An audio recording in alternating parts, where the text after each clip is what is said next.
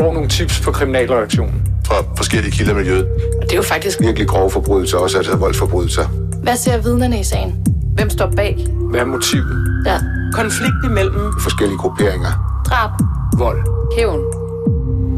Hver uge vender vi aktuelle kriminalsager på Ekstrabladet. En erfaren fængselsbetjent blev ilde tilredt, da en 24-årig indsat stak ham flere gange i halsen med en tilspidset tandbørste på Endermark fængsel i weekenden. Den sigtede sad på fokusafdelingen, der primært huser særligt grænsesøgende indsatte med banderelationer. I den her episode af Afhørt fortæller Sune Fischer om sagen, om den sigtedes bandetilhørsforhold, og trækker også tråde til den krig bag træmmer, som LTF historisk set har ført. Jeg hedder Linette Krøyer Jespersen. Sune Fischer, det var lørdag eftermiddag, at overfaldet skete. Hvad er den 24-årige sigtet for? Han er sigtet for drabsforsøg ved at have stukket den her øh, fængselsbetjent med en, øh, hjemmelavet, et hjemmelavet stikvåben, en såkaldt shank. Her var det jo en tandbørste, der var på en eller anden måde var slippet skarp, så man stak, den her, øh, han stak sit offer med forskellige gange i halsen. Og så er han øh, desuden sigtet for at have forsøgt at bide en anden fængselsbetjent et par timer senere. Og samtidig så er det jo myndighedernes vurdering, at øh, det her øh, angreb på fængselsbetjenten, det har været planlagt. Og det giver jo egentlig sig selv, i og med at han har brugt tid og energi på at, at stå og slibe den her tandbørste til, så den kunne anvendes til at stikke. Det skete ifølge vores oplysninger på et gårdareal, altså uden for den her fokusafdeling, hvor han enten har været på vej et eller andet sted hen, eller måske endda har været på, øh, på sin gårdtur. Han nægter sig som sagt skyldig og blev varetægtsfængslet frem til den 13. marts og tog forbehold for kære. Og det var ved et lukket grundlovsfører, så vi ved jo ikke, hvad det er, han har forklaret. Ved vi noget Eller om, om han har forklaret sig overhovedet. lige præcis, ved vi noget om, hvordan offeret har det? Offeret øh, er jo ille tilret, og øh, har det ifølge vores oplysninger ikke særlig godt. Altså, når man bliver stukket, øh, eller når man bliver påført livstruende øh, stik med et hjemmelavet våben, i, og det sker pludseligt, så er det jo ikke kun øh, det, det fysiske, der det går ud over. Det er jo også øh, det mentale, som man ikke, at, øh, at der er flere forskellige former for øh, behandling, som øh, det pågældende mand nu skal igennem her efter den episode. Hvad ved vi om den 24-årige sigtet? Følge vores research, så har man øh, jo tilknytning til LTF, og så ved vi, at han afsoner en, øh, en flereårig straf, han fik for blandt andet våbenbesiddelse, øh, våben, der kan knyttes til en øh, banderelateret konflikt. Jeg kan ikke lade mig at tænke, hvordan det overhovedet kan lade sig gøre, at en mand, som sidder på en fokusafdeling, altså som man har særlig opmærksomhed på, altså hvordan han kan være i besiddelse af et hjemmelavet øh, stikvåben, altså sådan en tilspidset tandbørste, når han er på gårdtur. Har du et godt bud på det? Altså kilder med indsigt i øh, fængselsmiljøet, der de fortæller til os, at de har jo meget, meget god tid til at udtænke øh, forskellige planer, både gode og dårlige, når man sidder derinde, så guderne må vide, hvor han har haft øh, skjult det her våben. Og man kan jo sige omkring sådan en tandbørste, at øh, den jo ikke vil give udslag i en metaldetektor, som de går igennem, når de skal på gårdtur. Og vi ved jo heller ikke, altså, hvor stor eller hvor kort den har været, så teknisk set, så kan den jo have været gemt mange steder, ikke?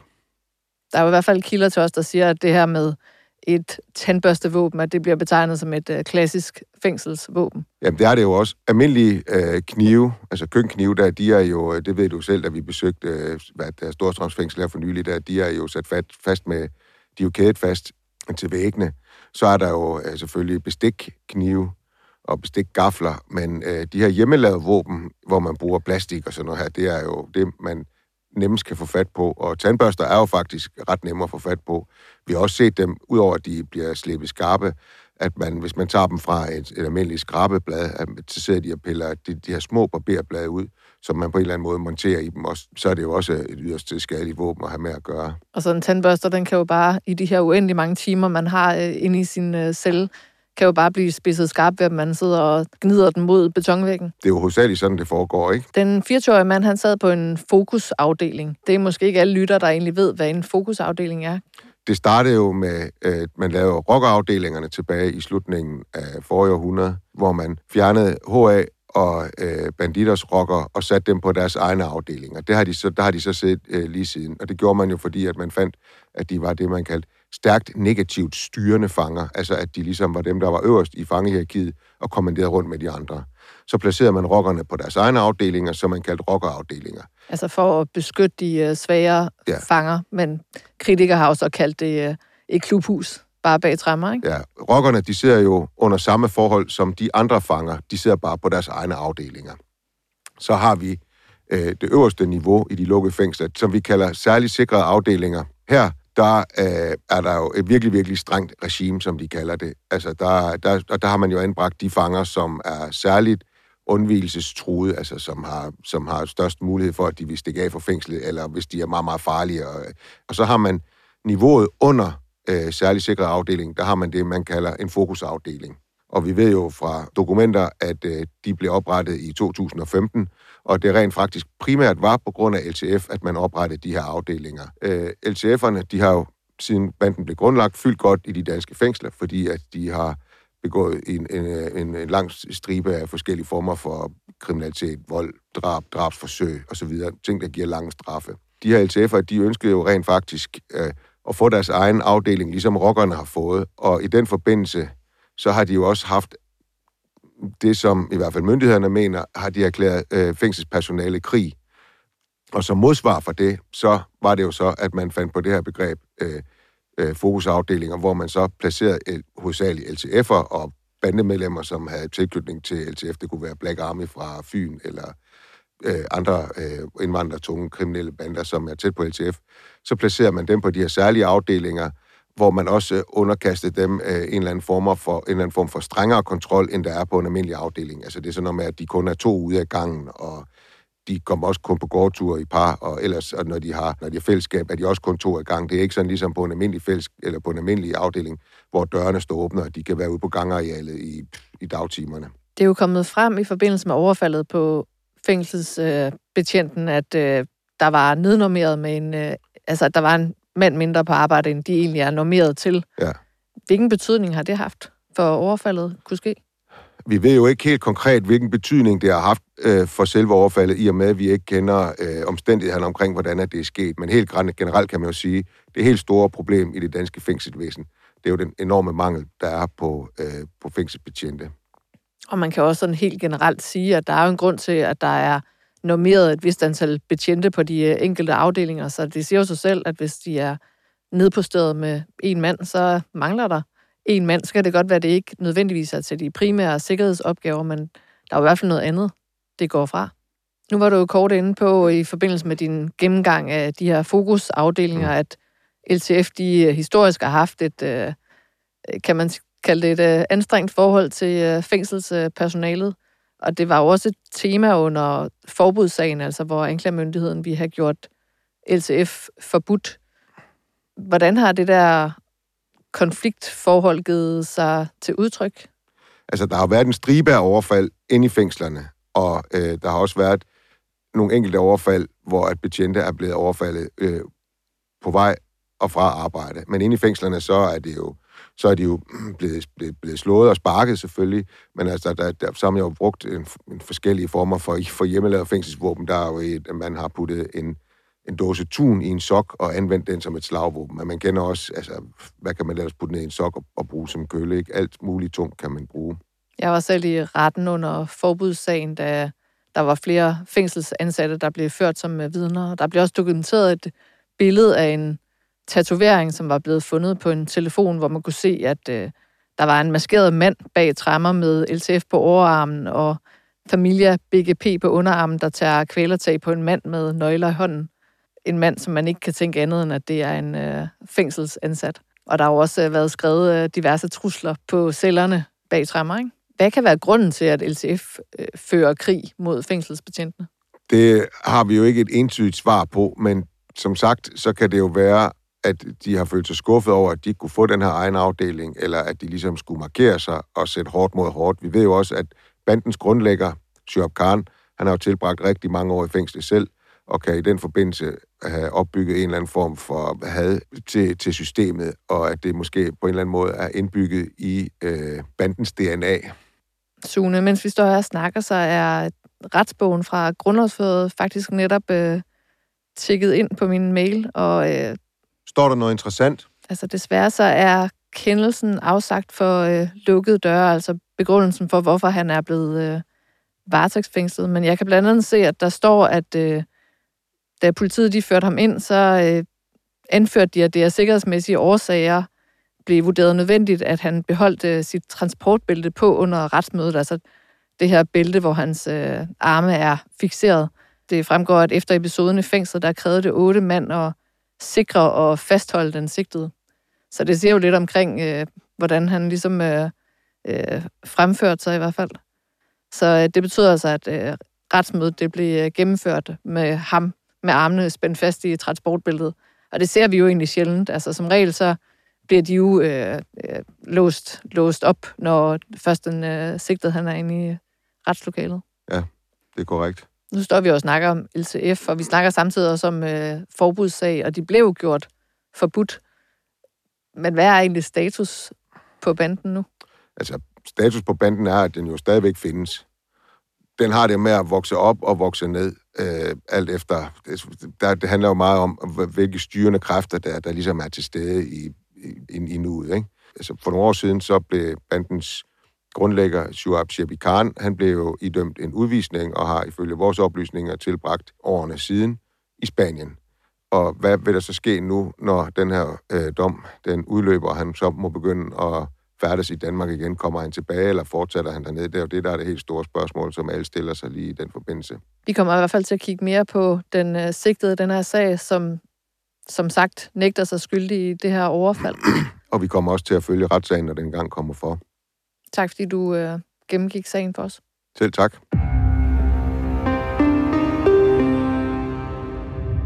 Den 60-årige sociohjælper Susanne Hein Christensen fik onsdag 16 års fængsel for fire drabsforsøg og fire tilfælde af grov vold. Herunder et tilfælde af vold med døden til følge. Offrene var beboere på plejecenter Tirsdalen i Randers, hvor kvinden arbejdede. Jens Anton Havsgaard har dækket den spektakulære sag tæt og var efter dommen hjemme hos Susanne Hein Christensens familie. Og Jens Anton, du er med på en telefon. Det er korrekt. Kan du ikke starte med at fortælle, hvem er Susanne Hein Christensen? Jo, hun er en øh, 60-årig kvinde, uddannet social- og sundhedshjælper. Hun er øh, mor og øh, mormor og farmor og svigermor og øh, familiens samlingspunkt simpelthen. Øh, og det er ikke øh, kun hende selv, der siger det, det siger øh, hendes fire børn og, og hele hendes øh, nærmeste familie. Det er det, hendes familie fortæller mig. Så hun lyder som en øh, ret normal kvinde? Ja, altså øh, sådan øh, kan det jo også virke, øh, og hun har, det skal man huske, hele tiden nægtet sig skyldig i den her sag. Men hun er jo så blevet øh, centrum for den her meget spektakulære sag, som øh, er centreret omkring plejecenter Tirsdalen. Hvad er det, hun konkret er tiltalt for? Hun er tiltalt for øh, meget alvorlig øh, kriminalitet. Hun er tiltalt for øh, et tilfælde af manddrab, øh, syv tilfælde af drabsforsøg, og derudover så er hun tiltalt for øh, tjenestemisbrug, øh, i og med, at man mener, at hun har begået de her ting. Hun er tiltalt for tyveri af medicin fra sin arbejdsplads, og så er hun tiltalt for lov øh, om eller overtrædelse af lov om euforiserende stoffer, fordi hun har opbevaret noget af de medicin, som hun så har taget ved tyveri og bragt det med hjem. Men altså, det er klart, de helt alvorlige øh, klumper i den her sag, det er øh, tiltalen for manddrab og syv drabsforsøg. Og som hun har begået hvordan, ifølge anklageskriftet? Ifølge anklageskriftet har hun begået det ved at øh, forgifte. Øh, det handler om øh, fire ofre i den her sag. To ældre mænd, to ældre kvinder, alle øh, fire beboere på plejecenter Tirsdalen, hvor øh, hun har, øh, altså som sociohjælper, har arbejdet gennem en årrække. Hun er blevet, øh, også ifølge byretten nu, har forgiftet de her øh, over flere omgange, altså hvor de har været i øh, livsfare, hvor de er blevet indlagt akut øh, fordi de er, har været lige pludselig nærmest øh, samtidig er ukontaktbare, bevidstløse og har ikke kunne trække vejret selv. Så er de blevet indbragt på Regionshospitalet i Randers og har så overlevet, eller det vil sige, det gjorde tre af de fire. En 81-årig kvinde er afgik ved døden. Og onsdag der blev hun så dømt for fire drabsforsøg og fire tilfælde af grov vold. Og hvad var der retten lagde væk på? Retten lagde vægt på, at de øh, mente, at det var uden for enhver tvivl bevis, som de siger, eller uden for, øh, at hun havde begået de her ting, hun var tiltalt for. Men en del af det er så også, at hun er, som vi kunne høre, den aller alvorligste, at hun var tiltalt for manddrab. Den del blev hun frifundet for. Og det gør hun, fordi hun på det tidspunkt, hvor øh, den her kvinde øh, får det her medicin, Der mener retten ikke, at det er bevist, at øh, Susanne Hein Christensen var klar over, at øh, hvilken følge de kunne få med det her medicin. Det får hun så senere. Øh, og derfor så bliver hun så også dømt for, for drabsforsøg og vold med bedøvelse selvfølgelig. Så retten mener simpelthen ikke, at hun var klar over, at det her det kunne medføre øh, potentielt død for patienterne, i hvert fald ikke i den indledende fase. Lige præcis. I den indledende fase øh, mener de ikke, at det er bevist, at hun var klar over, at hvis hun gav det her stof, det er et stof, der hedder, eller en præparat, der hedder baclofen, det er blevet dokumenteret undervejs i den her retssag, at hun har søgt på baclofen, eller i hvert fald nogle af de første bogstaver i ordet. Øh, men det gør hun først efter, at øh, de første indlæggelser har fundet sted. Der var mange, der sammenligner den her sag med sagen om sygeplejersken ned fra Nykøbing Falster sygehus, der i byretten bedømt for tre drab og et drabsforsøg, men som i landsretten kun bedømt for fire drabsforsøg på patienter, altså blev frikendt for, øh, for manddrab. Men her var landsrettens begrundelse jo, at man ikke kunne konkludere, at øh, de her meget svækkede patienter, de var døde af den morfin, der blev fundet i dem. Men jeg kan jo høre på det, du siger, at det er ikke det, der er tilfældet her.